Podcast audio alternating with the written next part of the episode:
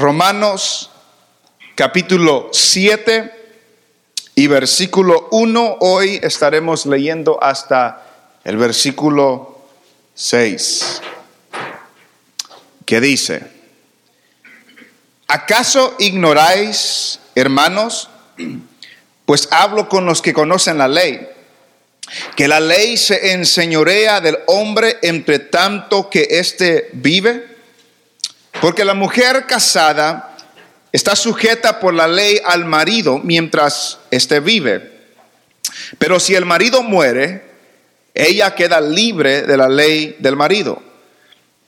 Así que si en vida del marido se uniere a otro varón, será llamada adúltera. Pero si su marido muriere, es libre de esa ley. De tal manera que si se uniere a otro marido, no será adúltera. Así también vosotros, hermanos míos, habéis muerto a la ley mediante el cuerpo de Cristo, para que seáis de otro, del que resucitó de los muertos, a fin de que ah, llevemos fruto para Dios. Porque mientras estábamos en la carne, las pasiones pecaminosas que eran por la ley obraban en nuestros miembros llevando fruto para muerte. Pero ahora estamos libres de la ley por haber muerto para aquella en que estábamos sujetos. De modo que sirvamos bajo el régimen nuevo del Espíritu y no bajo el régimen viejo de la letra. Amén. Pueden sentarse. Recordamos que estamos en la tercera sección de Romanos para Pablo, la primera sección del de, capítulo 1, versículo 18 al capítulo 3, versículo 20. Pablo estaba determinando o estaba estableciendo el hecho de que todo el mundo está bajo pecado. El capítulo 3, versículo 21 hasta terminar el capítulo 5, Pablo presenta la solución al pecado que es Jesucristo muriendo por el pecado del hombre y ofreciendo salvación a todo aquel que cree en Él, recibiendo justificación a todo aquel que cree en Él. Del capítulo 6 en adelante hasta el capítulo 8 está hablando de la santificación, de que ahora que el cristiano, que el ser humano ha sido redimido, ha sido comprado, ha sido justificado, ahora esa justificación entra a una etapa que se le llama la santificación. Y en esa etapa es cuando Dios nos está transformando, cuando Dios nos está haciendo más como Cristo. Y hemos visto en el capítulo 6 como el apóstol Pablo queda ah, por ah, acertado o deja por acertado de que el que ha creído en Cristo ha muerto al pecado. Y que ahora ha muerto al pecado y ahora vive para Dios, tiene nueva vida en Cristo Jesús y por lo tanto el pecado ya no tiene dominio sobre el cristiano, al menos que el cristiano le dé lugar, al menos que el cristiano le abra la puerta, al menos que el cristiano entregue su vida, su cuerpo para servir al pecado. Sin embargo, Pablo nos dice, no, el cristiano ha sido libre, hay que vivir de esa manera. Y luego en este capítulo 7 sigue hablando ah, de la libertad que el cristiano tiene por ser salvo en Jesús. Y la pregunta del versículo 1 del capítulo 7 es el resultado del versículo 14 del capítulo 6.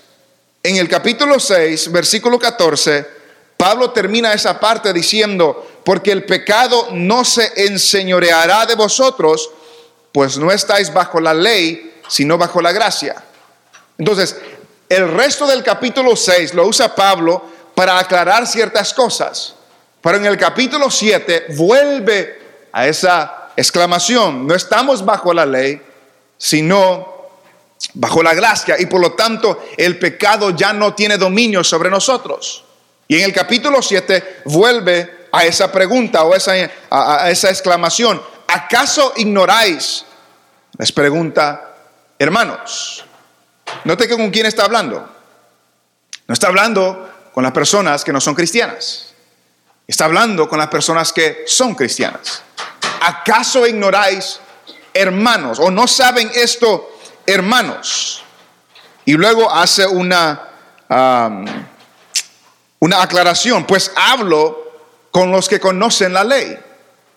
Pues hablo con los que tienen un entendimiento del mandamiento de Dios, pues hablo con los que tienen algún conocimiento de la ley de Dios. En ese tiempo, un hermano era alguien que había recibido al Señor, era alguien que había recibido instrucción, era alguien que conocía algo del Antiguo Testamento, era alguien que conocía de la palabra del Señor. Entonces les dice a ellos, ¿acaso ignoráis, hermanos? Hablo con los que conocen la ley, que la ley se enseñorea del hombre entre tanto que éste vive. Entonces, recuerde lo, lo, que dijo en el capítulo 6, versículo 14. El pecado no se enseñoreará de vosotros. ¿Por qué? Porque no estáis bajo la ley, sino bajo la gracia. Entonces, la pregunta podía haber salido entonces, la ley, ¿cómo nos, no, cómo nos, nos libertamos de la ley? Pues el resto del capítulo 6 habla que hemos sido libertados del pecado y ahora nos dice que vamos a ser libres de la ley. ¿Pero cómo? Y les hace la pregunta, ¿no, saben ustedes, acaso ignoráis de que la ley se enseñorea del hombre o tiene dominio, tiene autoridad sobre el hombre entre tanto que este hombre vive? Es una, es una realidad general. En otras palabras, la ley solamente tiene autoridad sobre aquel que está vivo. Cuando usted muere, la ley de esta nación ya no cuenta. Ya no tiene autoridad sobre ustedes, ya no tiene autoridad sobre mí. Y para aclarar el punto, les da una ilustración. Y esa ilustración tiene que ver con el matrimonio. Ahora debemos entender y tener claro que Pablo no está enseñando del matrimonio, sino que usa una ilustración del matrimonio para establecer la enseñanza o el punto que él está tratando de dar. Entonces, dice, no se enseñorea, eh, la ley dice, se enseñorea del hombre entre tanto que éste vive. Si el hombre muere, la ley ya no tiene dominio sobre él. Entonces, usa esta ilustración, usa esta ah, eh, que, dice en el versículo 2, porque la mujer casada está sujeta por la ley al marido mientras éste vive. ¿Está claro? Cuando dos personas se casan, está Pablo no enseñando, pero, pero tomándolo como por cierto, como que los que estaban recibiendo esta carta estaban de acuerdo con esto. Cuando una pareja se casa, están juntos, están ligados mientras los dos viven. Porque la mujer casada está sujeta por la ley al marido mientras éste vive. Cuando habla de la ley ahí, no está hablando de la ley de Moisés. Está hablando de ley, de, cuando dos personas se casan bajo la ley, están sujetos el uno al otro. En este ejemplo usa la mujer casada, pero es uno al otro. Mientras éste vive. Pero si el marido muere, ella queda libre de la ley del marido. ¿Qué está diciendo ahí? Bien claro, bien directo. Si el día de mañana Dios sabe lo que va a suceder. Pero si el día de mañana me muero yo, Elsie no sigue casada. ¿Con quién va a estar casada? Si yo ya morí. Si usted está casado y el día de mañana su, esposo o su esposa muere, usted ya no está casada, ya no está casado. ¿Por qué? Porque ah, eh, eh, el compromiso pues de esa ley, de esa unión, uno de los dos ya murió. Entonces, esa obligación, esa sujeción ya no existe. ¿Por qué? Porque uno ya murió. Entonces es lo que está diciendo Pablo, porque la mujer casada está sujeta por la ley al marido mientras éste vive, pero si el marido muere, ella queda libre de la ley del marido y viceversa. Si la esposa muere, pues el marido queda libre de, la ley del marido, de la, de la esposa. Así que si en vida del marido se uniere a otro varón, será llamada adúltera. Entonces, si yo estoy casado, y lo estoy con Elsie, ah, y yo o ella se junta con alguien más, antes de que uno y el otro muramos, estamos cometiendo adulterio. Eso es lo que está diciendo Pablo. Así que si en vida del marido se uniere a otro varón, será llamada adulta. Pero si su marido muriere, es libre de esa ley de tal manera que si se uniere a otro marido no será adúltera. Entonces, no está enseñando acerca del matrimonio, pero está usando esta ilustración para presentar lo que está a punto de decir. Y prácticamente lo que está diciendo es esto. Hay una unión que está establecida por la ley. Para que esa unión sea quebrantada, uno de los dos tiene que morir. Y si uno de los dos muere, entonces esa ley queda quebrantada, ya no, ya no está sujeta a esa ley. Entonces, para que haya algo que, que quite la autoridad, tiene que haber algún muerto, una muerte. Y es así donde entra el versículo 4. Porque en el versículo 4 dice, así también vosotros. Usa esa ilustración para establecer un punto. Así también vosotros, hermanos míos, note otra vez, está hablando con hermanos, así también vosotros, hermanos míos, habéis. ¿En qué sentido está hablando ahí? ¿Es algo que, que todavía falta de suceder? Ya sucedió. Si somos hermanos, y es lo que dijo en el capítulo 6, y ahora está nuevamente diciéndolo en el capítulo 7, si somos hermanos, habemos muerto. En el 6 era muerto al pecado porque hemos muerto juntamente con Cristo y resucitado con Él para andar en nueva vida. Y aquí está hablando, hemos muerto a la ley. Así también vosotros, hermanos míos, habéis muerto a la ley mediante el cuerpo de Cristo. Cuando nos unimos con Cristo, morimos al pecado y morimos al dominio de la ley sobre nuestras vidas. Pero no simplemente hemos muerto a la ley para simplemente morir a la ley. Sí que nos dice específicamente ahí por qué hemos muerto para la ley. ¿Para qué? Para que seáis de otro. Entonces, recuerde lo que ya había dicho en el capítulo 6. El que, eh, el que hace pecado es que es esclavo del pecado. El que se somete al pecado es esclavo del pecado. El que se somete a Dios es esclavo de Dios. El que se somete a la ley es esclavo de la ley. El que se somete a Dios es esclavo de Dios. Entonces dice, ahora ustedes, ya viendo la ilustración de que para que haya una separación tiene que alguien morir, dice aquí, ustedes ya murieron a la ley. Note que no dice que la ley murió, dice ustedes han muerto a la ley. Y porque ustedes han muerto a la ley, la ley ya no tiene dominio sobre ustedes. La ley ya no tiene autoridad sobre ustedes. Y eso ha sucedido porque estamos en Cristo. ¿Para qué? Para que seáis de qué? Versículo 4. Para que seáis de otro. ¿Cuál es el otro? Para que seáis de otro del que resucitó de los muertos. ¿Quién es el que resucitó de los muertos? Para que seáis de otros. Entonces, en este pasaje hay tres cosas que debemos de recordar. Una es algo que es, que es hecho y dos son resultados que usted y yo debemos hacer. Entonces, número uno, hemos muerto a la ley para que ya no le pertenezcamos al pecado ni a la ley, sino que le pertenezcamos a otro. ¿A quién? Somos de Jesús, le pertenecemos a Él para que seáis de otro, del que resucitó de los muertos. Somos de Jesús. Si somos cristianos, si hemos creído en Él, si hemos muerto juntamente con Él, hemos resucitado juntamente con Él, andamos en nueva vida por Él, somos de Él. No, no le pertenecemos al pecado, no le pertenecemos a la ley, somos de Él. Y note lo que dice aquí. Note lo que dice aquí. No dice que el que quizás muere al pecado, quizás va a ser de Jesús. Lo que Él dice, el que ha muerto, el que es hermano, ha muerto, ya quedó en el pasado, ya murió, ¿verdad? Y como ya murió, ¿cuál es el resultado?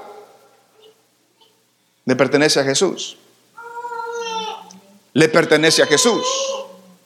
Le pertenece a Jesús. Entonces, debemos de tener eso en claro porque pasan momentos en nuestra vida cuando a veces no sentimos que le pertenecemos a Dios. Cuando, cuando a veces no sentimos de que, de que Dios nos ama o, de que Dios nos mira con favor, o que Dios nos está escuchando, o que Dios está haciendo ciertas cosas, a veces no lo sentimos. A veces sentimos que Dios se nos ha ido lejos, se ha alejado de nosotros y no está a nuestro favor. Pero lo que me dice la Biblia, el que ha creído en Él, el que ha muerto con Él, el que ha muerto al pecado, el que ha muerto a la ley, es de Jesús. Y punto. Entonces, usted y yo, si hemos muerto al pecado y hemos creído en Jesús, tengámoslos por seguro de que somos de Él. Le pertenecemos a Él. Le pertenecemos a Él. No se olvide de eso. Donde sea que usted se encuentre de aquí a un año, de aquí a cinco años, de aquí a diez años, si usted es de Él, usted es de Él. Si usted es de Él, él prometió que el que está en mis manos, nadie me lo va a arrebatar. Entonces, hemos muerto a la ley para que seamos de otro, para que seamos de Jesús. Ya no somos de la ley, ya no somos del pecado, somos de Jesús. Pero somos de Jesús con cuál fin? Ese es el número dos. ¿Cuál es el fin de que le pertenezcamos a Jesús? A fin, dice, de que llevemos fruto para Dios. Entonces, no simplemente morimos a la ley, morimos a la ley para ser de otro, para ser de Jesús. Y no solamente somos de Jesús, el hecho de ser de Jesús lleva a qué? El fin de que llevemos fruto para Dios. Ese es ya de nosotros. El resultado de pertenecer a Jesús es que usted y yo llevemos fruto. Y Pablo no se limita a decir para que llevemos fruto. Pablo especifica para quién es este fruto. Es para Dios. Es para Dios. Muchas veces nos detenemos nosotros porque queremos llevar fruto para los hombres porque queremos llevar fruto para el pastor, porque queremos llevar fruto para la iglesia y porque queremos llevar fruto para que la gente se agrade de nosotros. Pero Pablo dice, no, si somos de Jesús, no es para agradar a la gente, no es para agradar a la iglesia, es para agradar a Dios. Si somos de Jesús, es para llevar fruto para Dios. Y cuando llevamos fruto para Dios, el resultado es que llevamos fruto en la iglesia, llevamos fruto con el pastor, llevamos fruto con la familia, llevamos fruto en esta vida. ¿Por qué? Porque llevamos fruto para Dios. ¿Qué es fruto? ¿Qué es fruto? Si debemos de llevar fruto para Dios, ¿qué es lo que debemos de llevar para Dios? Le llevemos mucho fruto. En el capítulo 5 había perdón, en el capítulo 6, versículo 21. Dice, dice Pablo. Porque, pero qué fruto teníais de aquellas cosas de las cuales ahora os avergonzáis, porque el fin de ellas es muerte. Mas ahora que habéis sido libertados del pecado y hechos siervos de Dios, tenéis por vuestro, por vuestro fruto, ¿qué?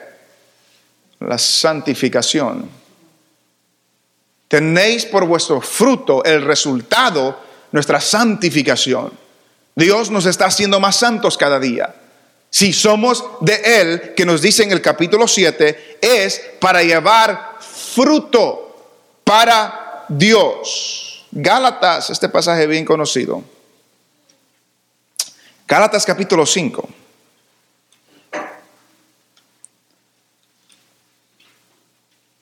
Gálatas capítulo 5, versículo 22.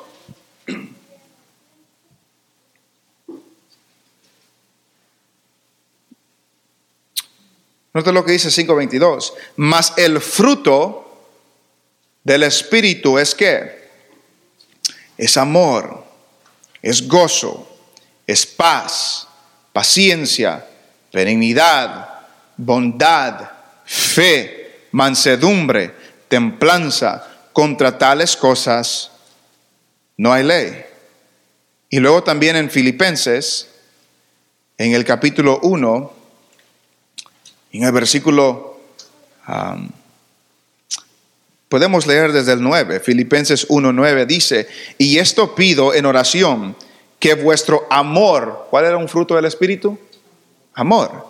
Que vuestro amor abunde aún más y más en ciencia y en todo conocimiento, para que aprobéis lo mejor a fin de que seáis sinceros e irreprensibles para el día de Cristo, llenos de frutos de justicia, que son por medio de Jesucristo para gloria y alabanza de Dios, llenos de frutos de justicia que son por medio de Jesucristo para gloria y alabanza de Dios.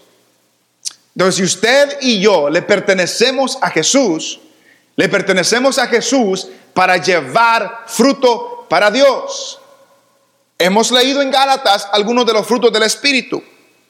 Hemos leído en Filipenses que nos dice que debemos de estar llenos de frutos de justicia que son por medio de Jesucristo para gloria y alabanza de Dios. Entonces, mi pregunta en esta noche para nosotros es, ¿qué fruto hemos dado nosotros, por ejemplo, esta semana para traer gloria y alabanza a Dios?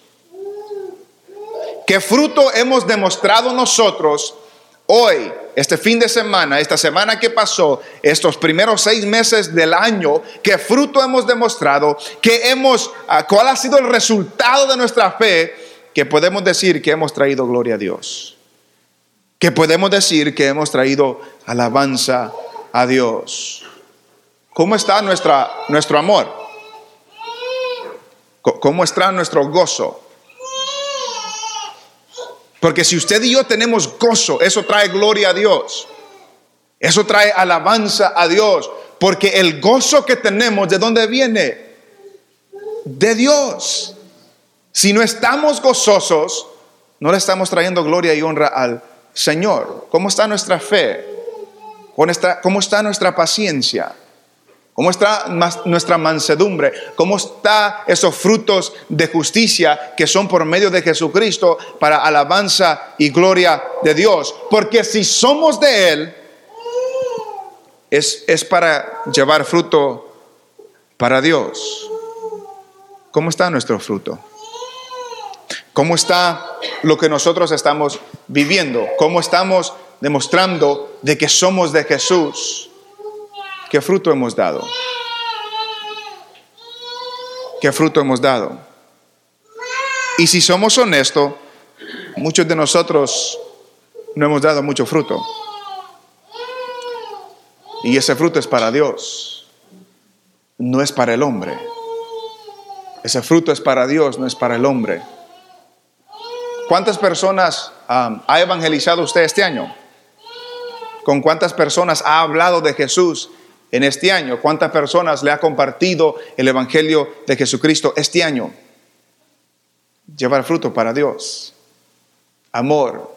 La manera más grande que usted le puede mostrar amor a alguien es hablándole de Jesús. Porque lo puede librar de la condenación eterna.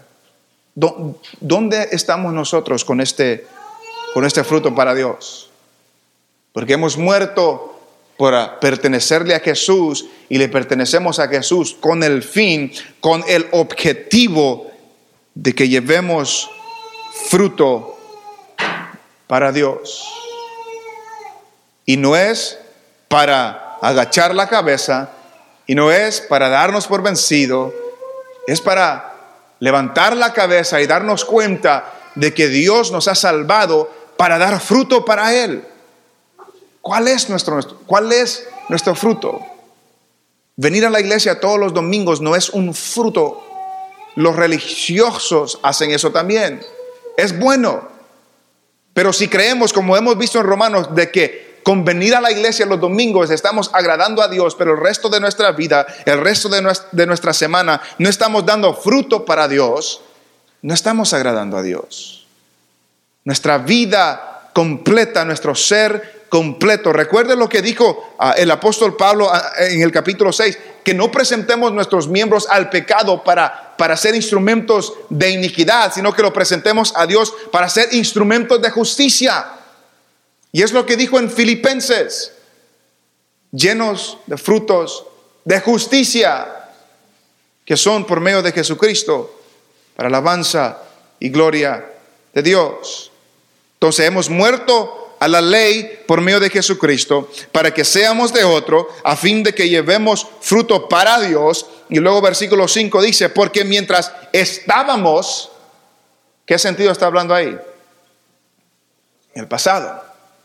Mientras estábamos en la carne, las pasiones pecaminosas que eran por la ley obraban en nuestros miembros llevando fruto para muerte. Cuando estábamos en la carne, las pasiones pecaminosas que eran por la ley obraban en nuestros miembros llevando fruto para muerte. Hemos dicho en el capítulo 6 de que el que no es cristiano no tiene opción, el pecado lo domina. El que ha sido libertado del pecado ya no tiene que ser dominado por el pecado, al menos que le dé lugar al pecado. Y aquí habla de un tiempo pasado cuando estábamos en la carne, esas pasiones que habían dentro de nosotros, que eran por la ley, no eran causadas por la ley, eran despertadas por la ley. Escuché un, no escuché, estaba leyendo un libro que se llama el, Progreso del Peregrino. Si algún día lo pueden leer, se los recomiendo. Ah, pero es, una, es una obra ficticia donde un escritor habla de un personaje que se llama Cristiano, ah, que vivía en una ciudad de destrucción y una persona que se llama evangelista le habló de la ciudad celestial y, habla de la, de la jornada de este cristiano para llegar a la ciudad celestial y todo lo que se le atravesó en el camino. Y en una, parte del libro le, muestran ah, un, cuarto que estaba oscuro, que estaba tierroso, que estaba bien polvoso, dice el libro, y le preguntó, oh, y, luego llamaron a alguien que venga a barrer. Y comenzaron a barrer y, sabe lo que pasa cuando hay mucho polvo y se pone a barrer. se alborotó el polvo se levantó por todos lados. Estaban sofocando por el polvo que, había en ese cuarto. Y luego vino alguien más y, trajo y, tiró agua para que el polvo se calmase y ya no haya ese desorden, ese desastre. Y le dijo la explicación, este, este cuarto polvoso, sucio, tierroso, es el corazón del hombre, dice. La tierra, el polvo que está ahí es el pecado que hay en el hombre.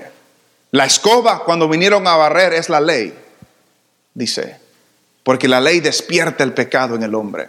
Y es lo que Pablo va a decir más adelante ah, en, eh, en este mismo capítulo 7. Pero él dice, la ley despierta el pecado del hombre. La ley tomó ocasión por el pecado que había en mi vida para ser pecado.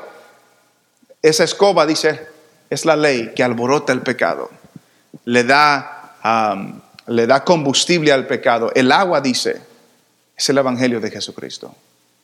Que solamente el Evangelio de Jesucristo puede controlar ese pecado que hay en el hombre. Y es lo que está diciendo aquí. En otro tiempo, cuando estábamos en la carne, dice, ah, las pasiones pecaminosas que eran por la ley o que fueron despertadas por la ley obraban en nuestros miembros, en nuestra vida, llevando fruto, resultado de qué? De muerte. De muerte.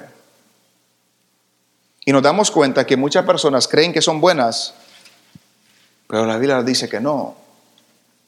Y en el capítulo 1 de Romanos, si nos hemos olvidado, cuando habla del, del pecado que hay en el hombre, en el capítulo 1, en el ah, versículo 28,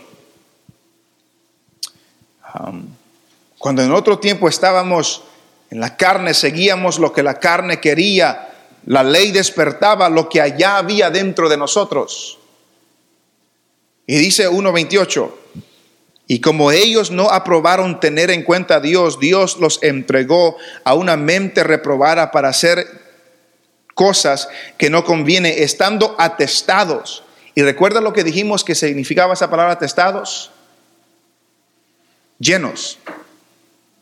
Estando llenos de toda injusticia, fornicación, perversidad, avaricia, maldad, llenos de envidia, homicidios, contiendas, engaños y malignidades, murmuradores, detractores, aborrecedores de Dios, injuriosos, soberbios, altivos, inventores de males, desobedientes a los padres, necios, desleales, sin afecto natural, implacables, sin misericordia. Eso es lo que hay en el corazón del hombre.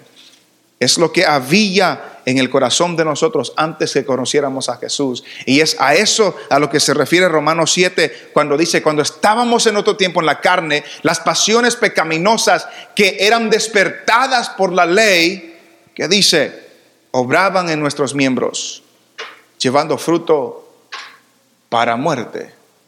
El resultado de todo eso era muerte. La ley no solamente revela el pecado, la ley acciona al pecado, le da combustible al pecado dentro de nosotros. ¿Y cuál era el resultado de nuestro pecado? Lo vimos la semana pasada. Porque la paga del pecado es qué? Es muerte. Es lo que merecemos nosotros, es muerte. La paga del pecado es muerte. Entonces, en el versículo 5 del capítulo 7 habla de lo que éramos mientras estábamos en la carne, pero ahora en el versículo 6, pero ahora estamos libres de la ley. ¿Por qué? Por haber muerto. Ya hemos muerto, ¿verdad? Ya hemos muerto. Si hemos muerto, dice, somos libres de la ley somos libres del pecado. Es aquí donde entra ah, el ejemplo que estaba dando del, marido y el esposo. Uno tenía que morir para ser libre de esa ley de, de matrimonio. Y dice, nosotros ahora somos libres de la ley por haber muerto para aquella en que estábamos sujetos. Otra versión dice, habiendo muerto a lo que nos ataba. Lo que nos ataba era la ley. Lo que nos ataba era el mandamiento de Dios que requería perfección y usted y yo no la podíamos llenar. Que requería perfección y requiere perfección y nosotros sabemos que no podemos ser perfectos. Y nosotros sabemos que no podemos llegar a los requisitos de Dios, no podemos. Por eso vino Cristo. Es lo que Pablo ha presentado hasta el momento. Por eso vino Cristo y Él murió por nosotros, tomó nuestro lugar en la cruz, murió por nuestros pecados, para que todo aquel que en Él cree no se pierde, sino que tiene vida eterna. Entonces dice, ahora estamos libres de la ley por haber muerto para aquella en que estábamos sujetos. De modo, ¿cuál es el resultado? Entonces, número uno, recordamos de que somos de Jesús. No se nos olvide eso. Si hemos muerto, somos de Él. Número dos, somos de Él para llevar fruto para Dios. Número tres, de modo que sirvamos. Nótese, de modo que sirvamos bajo el régimen nuevo del Espíritu, no bajo el régimen viejo de la letra. Servir de modo que sirvamos.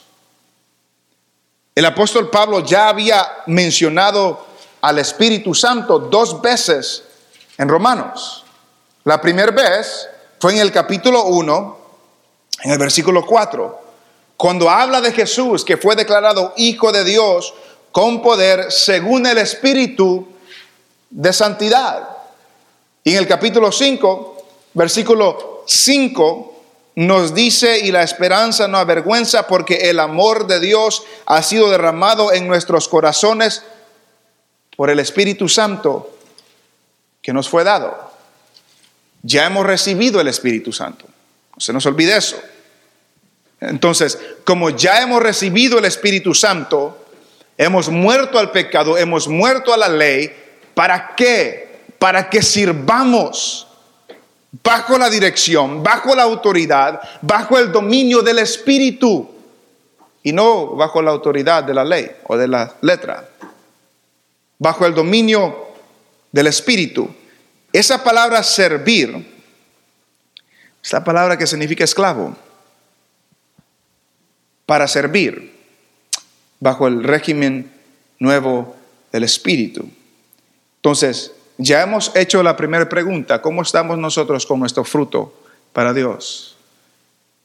Y ahora la segunda pregunta, ¿cómo estamos nosotros con nuestro servicio en el Espíritu? ¿Estamos sirviendo? ¿Estamos sirviendo? ¿Estamos sirviendo en la libertad del Espíritu? ¿Estamos sirviendo a Dios en todo lo que Él nos ha presentado delante de nosotros? Estamos, podemos escuchar a que Dios nos diga, ven buen siervo, en lo poco me hiciste fiel, en lo mucho te pondré. Estamos sirviendo. ¿A qué nos ha llamado Dios, hermanos? Como iglesia en general, como un cuerpo en Cristo, tenemos un llamado general, predicar el Evangelio, llevar el mensaje de salvación a los cautivos, a los perdidos, fortalecernos los unos a los otros. De ahí tenemos un llamado específico todos nosotros. Estamos sirviendo en eso. Estamos sirviendo a lo que Dios nos ha llamado a servir. Porque si somos salvos, si somos de Él, es para ser de Jesús, para llevar fruto para Dios y si hemos sido libertados de la ley, ¿para qué? De modo que sirvamos bajo la libertad del Espíritu, bajo el régimen nuevo del Espíritu y no bajo el régimen viejo de la letra. Estamos sirviendo nosotros. Y si no lo estamos haciendo, ¿por qué? ¿Por qué no? ¿Será que estamos tratando de servir todavía bajo el régimen viejo de la letra? que exigía y demandaba perfección o exigía o demandaba de que nosotros actuemos en una manera que queremos ganar el favor de Dios o estamos sirviendo de una manera que ya hemos ganado el favor de Dios por Jesucristo. Y ahora que hemos ganado el favor de Dios por Jesucristo, podemos con libertad servir al Señor. ¿Cómo estamos sirviendo? Porque para eso nos ha llamado el Señor. Para eso nos ha salvado el Señor. Nuestro servicio a Dios, nuestro fruto a Dios, es un resultado directo de nuestra salvación. Nuestra santificación es un resultado directo a nuestra salvación. Es en esta capacidad que servimos. Es en esta capacidad que servimos. Si recordamos lo que Pablo decía en el capítulo 6, en el versículo 18 dice, y libertados del pecado vinisteis a ser siervos de la justicia. Hablo como humano por vuestra humana debilidad, que así como para iniquidad presentasteis vuestros miembros para servir a la inmundicia y a la iniquidad, ahora para santificación Presentad vuestros miembros para servir a la justicia. Habla de servicio, habla de servir. Y habla de servicio y de servir a Dios y dar fruto para Dios, no para el hombre, no para agradar a los hombres, porque cuando agradamos a los hombres dejamos de agradar a Dios. Es agradar a Dios, es servir a Dios, es dar fruto para Dios. ¿Cómo está nuestro fruto? ¿Cómo está nuestro servicio? ¿Cómo está nuestro, ah, ah, nuestra tarea de compartir el Evangelio? ¿Cómo está nuestra tarea de hablar con los que podamos acerca de Jesucristo, como está nuestra tarea de tener los frutos del Espíritu, que es el amor, es el gozo, la paz, la paciencia, la fe, la mansedumbre, todas esas cosas, ¿cómo estamos? El resto del capítulo 7, Pablo habla de uh, de, de- de la lucha que el cristiano tiene con el pecado aún. Y en el capítulo 8 habla, habla del poder del Espíritu que está dentro de nosotros para hacer lo que Dios quiere que hagamos. Ya tenemos el Espíritu, si somos sus hijos. Si no somos sus hijos, no lo tenemos. Y es lo que va a decir en el capítulo 8. Pero si somos sus hijos, hemos muerto, ya hemos recibido el Espíritu Santo. Ya hemos recibido lo que necesitamos para servir. Ya hemos recibido lo que necesitamos para obedecer. Ya hemos recibido lo que necesitamos para no dejar que el pecado nos domine, sino que nosotros podamos servir a Dios. Que nosotros podamos dar fruto para Dios, de que nosotros podamos honrar a Dios y alabar a Dios con lo que nosotros hacemos. ¿Cómo está nuestro fruto? ¿Cómo está nuestro servicio? Solamente cada uno de nosotros puede contestar esa pregunta.